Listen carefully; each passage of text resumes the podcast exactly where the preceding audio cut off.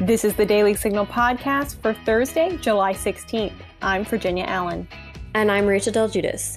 My colleague Jarrett Stepman joins me on the podcast to talk about New York Times op ed editor Bari Weiss's recent resignation, as well as the cancel culture movement. Don't forget, if you're enjoying this podcast, please be sure to leave a review or a five star rating on Apple Podcasts and encourage others to subscribe. Now, onto our top news.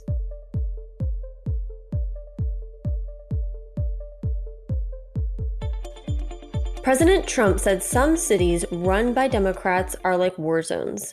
Here's what he had to say during a Justice Department briefing via Fox News. Portland uh, was very rough, and they called us in, and we did a good job, to put it mildly. Many people in jail right now.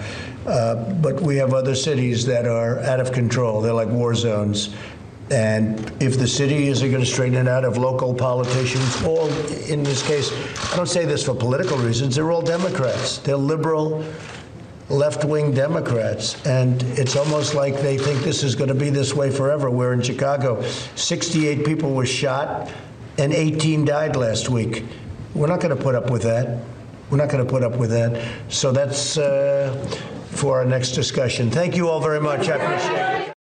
Secretary of State Mike Pompeo announced new sanctions against Huawei and other Chinese tech companies on Wednesday.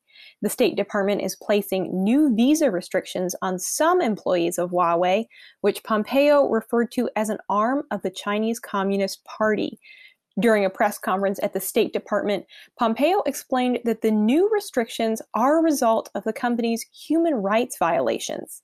He said, quote, the State Department will impose visa restrictions on certain employees of Chinese technology companies like Huawei that provide material support to regimes engaging in human rights violations and abuses globally.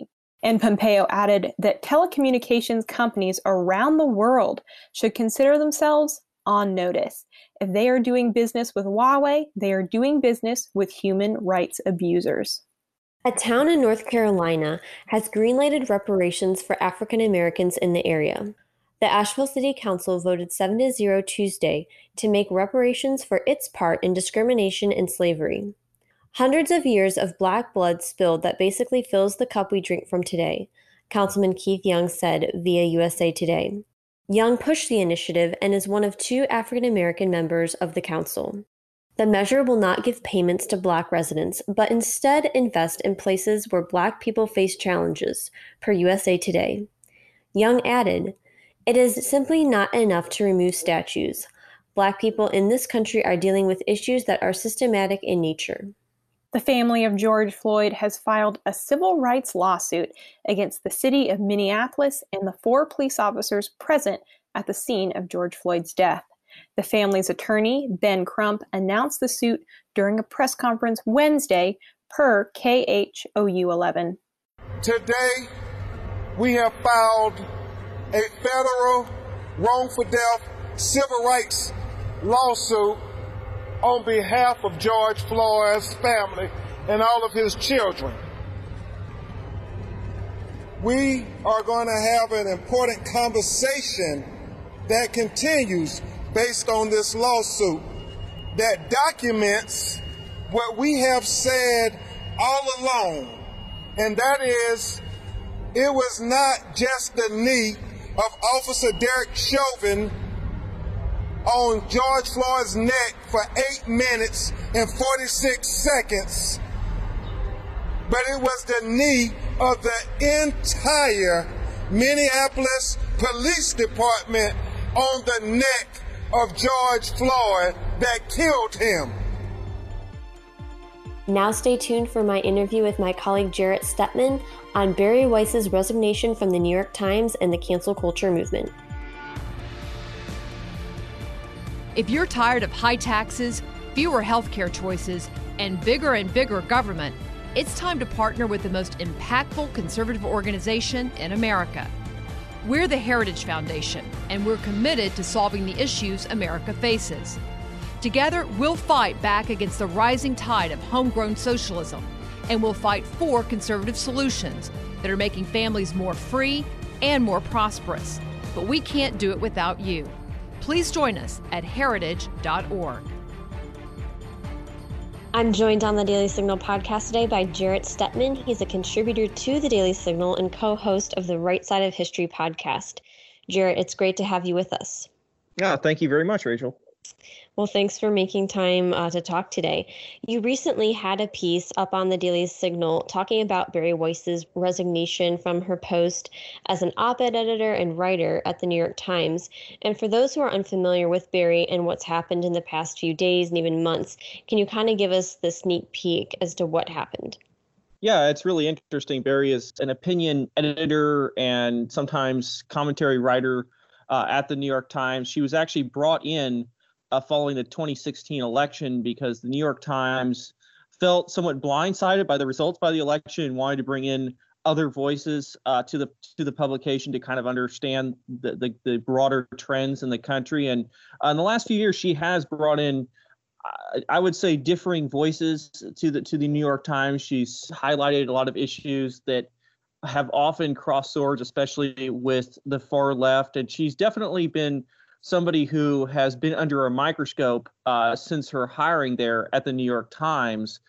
Uh, but what happened uh, on, interestingly enough, uh, July 14th, which I guess is was Bastille Day, uh, she decided to resign from the New York Times, and she wrote a long resignation letter that I think was uh, really had broader implications, not just for the New York Times and their kind of uh, left wing tilt, but for the media environment in general, which is kind of welcoming.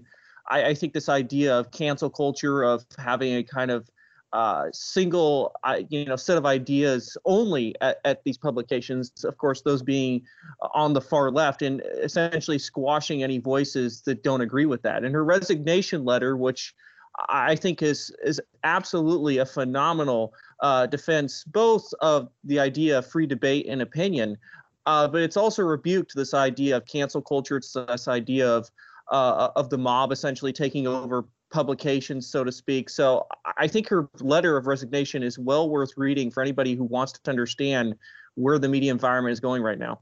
Well, since you mentioned her letter, um, in the letter, she talks about specifically the pursuit of truth and how at the New York Times, truth, uh, she writes, isn't a process of collective discovery, but an orthodoxy already known to an enlightened few whose job is to inform everyone else. Jarrett, what would you say is happening right here?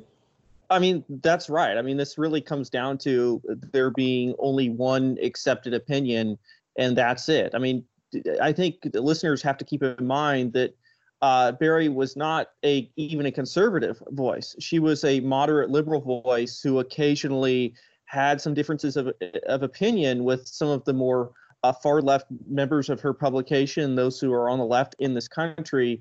And that's ultimately what got her, uh, I think, fairly savagely attacked. I think even in her uh, resignation letter, she explained how her coworkers uh, had bullied her, who had acted uh, aggressively and inappropriately, both privately and publicly toward her. It's this idea that you can't have any opinions that are outside of what we say, uh, you know, the, the powers that be say. I think this this kind of mirrors, you know, what's going on in broader society, where I think that the culture of free speech and free debate and inquiry is being replaced by simply shutting down and silencing your opponents. I think we've seen a lot of this on college campuses in the last 20, 30 years, but I think what we're seeing now is that moving toward the mainstream is a lot of know students in college campuses move to uh, newsrooms they they move into corporate america.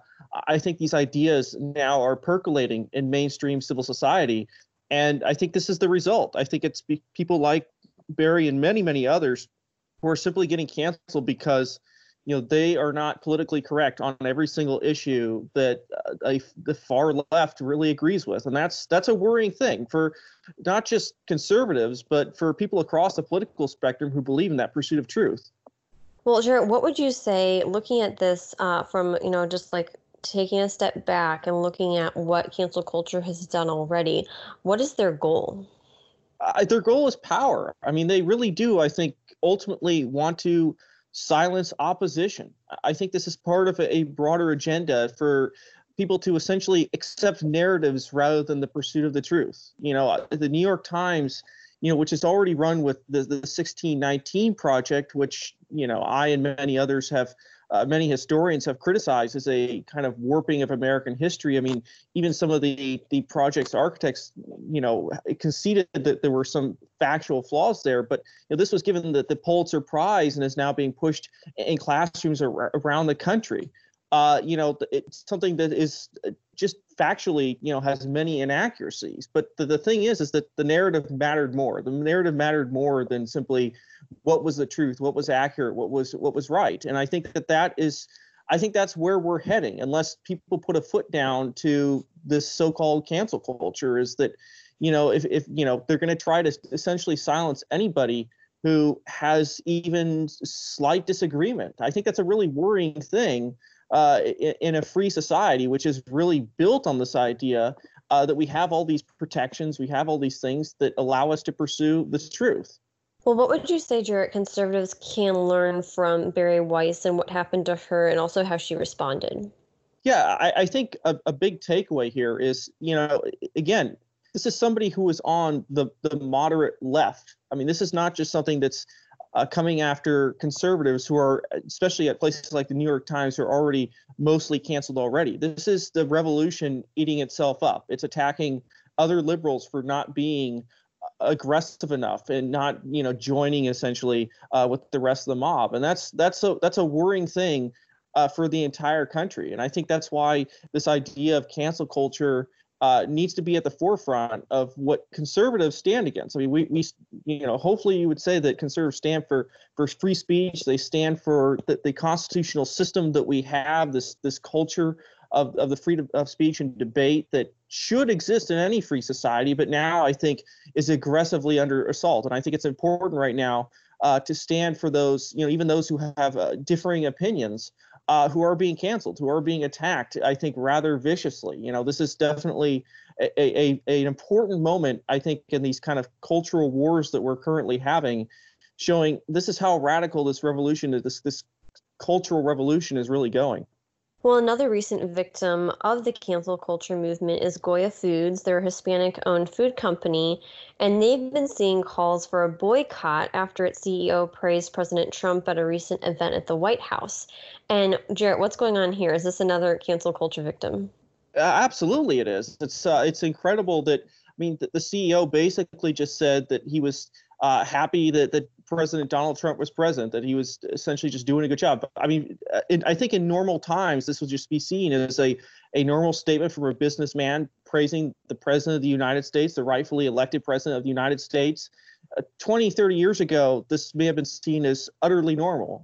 I mean, we don't, you know, it's not even clear from his statements that he's necessarily a, a, a Republican or a Trump supporter, simply expressed uh, his approval of the president, that got him canceled. That created a mass boycott campaign, basically saying if in any way whatsoever you praise or support President Donald Trump, you, you are not acceptable in polite society. We're going to come after you. We, you shouldn't be able to have a business. You should be shut down. And that's that's really scary about this moment. That's why these these cultural issues are at such a forefront because yes, maybe a, a, man who is a CEO of a major or, uh, corporation, Goya, can survive that kind of attack. But what about people who aren't so prominent? What about people who don't have uh, powerful platforms? What happens when normal people who don't have that kind of power uh, get canceled in this culture and are excluded from civil society? And I think that is what's what's worrying, not just for, again for the for, for the rich and powerful, but for people of all backgrounds uh, in, in this country who will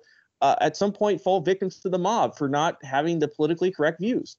Well, Ivanka Trump had tweeted her support after the media and others called for the boycott of Goya Foods.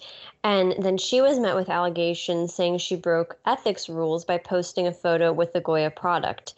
Would we be seeing this similar outrage if this was from a liberal political figure? No, absolutely not. Because, you know, there, there's clearly a, a double standard here. And again, it goes to this idea that uh, if you cross swords with what the kind of cultural left wants, uh, you're subject to cancel. You're subject to you know being aggressively attacked, and, and th- there's absolutely a, a, double standard in how uh, the media and these institutions uh, treat figures like this. I mean, it's uh, you know it's something that again, it's been building for a long time in this country. We've we've seen the bias at a lot of different publications. It's you know silly to think that the New York Times or CNN or any of these other publications haven't had a left wing skew. But I think you've kind of seen the merger between that left wing view and radical activists who now use those institutions uh, to destroy the lives of people who they see as their enemies. And I think that's what's really concerning and worrying. And, and what's so different about even politics of 10 20 years ago we've really hit a new phase of politics where you know you can really only have one set of acceptable opinions and all else well i mean that's too bad. You're going to be crushed. Jarrett looking into the future how do you think cancel culture will have an impact on american society as a whole? Well i, I think it, it certainly will have a negative one. I think that the important part is where Americans in general, I mean, just average Americans, where they start to draw the line, because really cancel culture has its power by letting aggressive bullies essentially get their way. I mean, to a certain extent, that goes to Bari's letter. You know, she was bullied by an ag- aggressive minority, you know, powerful uh, people in leadership, including editors at the New York Times. Instead of defending the person who was getting bullied, back down to the mob. And I think that's a, a, lesson for everybody right now, really any American, especially those who are in positions of leadership, uh, to not back down to the demands of these bullies. I mean, to simply draw that line and say, no, we're not going to go after this person, you know, even if I disagree with them, because I'm not going to bow down to the mob. And I think that's an incre- I think that's why this is such an incredibly important moment, and, and maybe, uh, hopefully, eye-opening for a lot of people, uh, even those who are not necessarily traditionally conservatives, to say, do I really want to live in a society in which you know any little thing I say and any disagreement I have, you know, means that I'm basically stripped from polite society? I don't think a lot of people want to live in that world, and you know, we'll see certainly what happens in coming years. And the kind of pushback we see to this idea. And hopefully there's a reinvigoration of the culture of sp- free speech in this country because I think we really need it. So there are a lot of Americans who obviously do love this country and are upset by the havoc that cancel culture uh, is creating uh, in some aspects. How can Americans fight cancel culture? Again again i think it's really is a matter of standing up to bullies. And i think it's a matter of people who are in positions of leadership to continually draw that line to not back down. I mean that's i think that's incredibly important to to signal uh, to the mob that they can't simply get their way. Uh, and support those those leaders who are willing to be honest about this and willing to draw that line. I think that's what's uh, so needed in this moment. I don't think that the cancelers represent a majority of the American population. Certainly not yet. They will uh, if they're allowed to continue to do what they do. I mean, I think that is the the real danger here that a, a angry militant minority of people who are very illiberal uh, in their views are allowed to simply get their way at every turn. I think that's why it's important for America. You know, if we want to be free, we have to be brave. And at this moment, it's incredibly important uh, to not back down uh, to the bullies. Well, Jarrett, thank you so much for joining us today on the Daily Signal podcast. It's been great to have you. Thank you very much. And that'll do it for today's episode. Thanks for listening to the Daily Signal podcast. Please be sure to subscribe on Apple Podcasts, Google Play, or Spotify and please leave us a review or rating on Apple Podcasts and give us your feedback. Thanks again for listening, and we'll be back with you all tomorrow. The Daily Signal podcast is brought to you by more than half a million members of the Heritage Foundation. It is executive produced by Kate Trinko and Rachel Del Guidice. Sound design by Lauren Evans, Mark Geiner, and John Popp. For more information, visit dailysignal.com.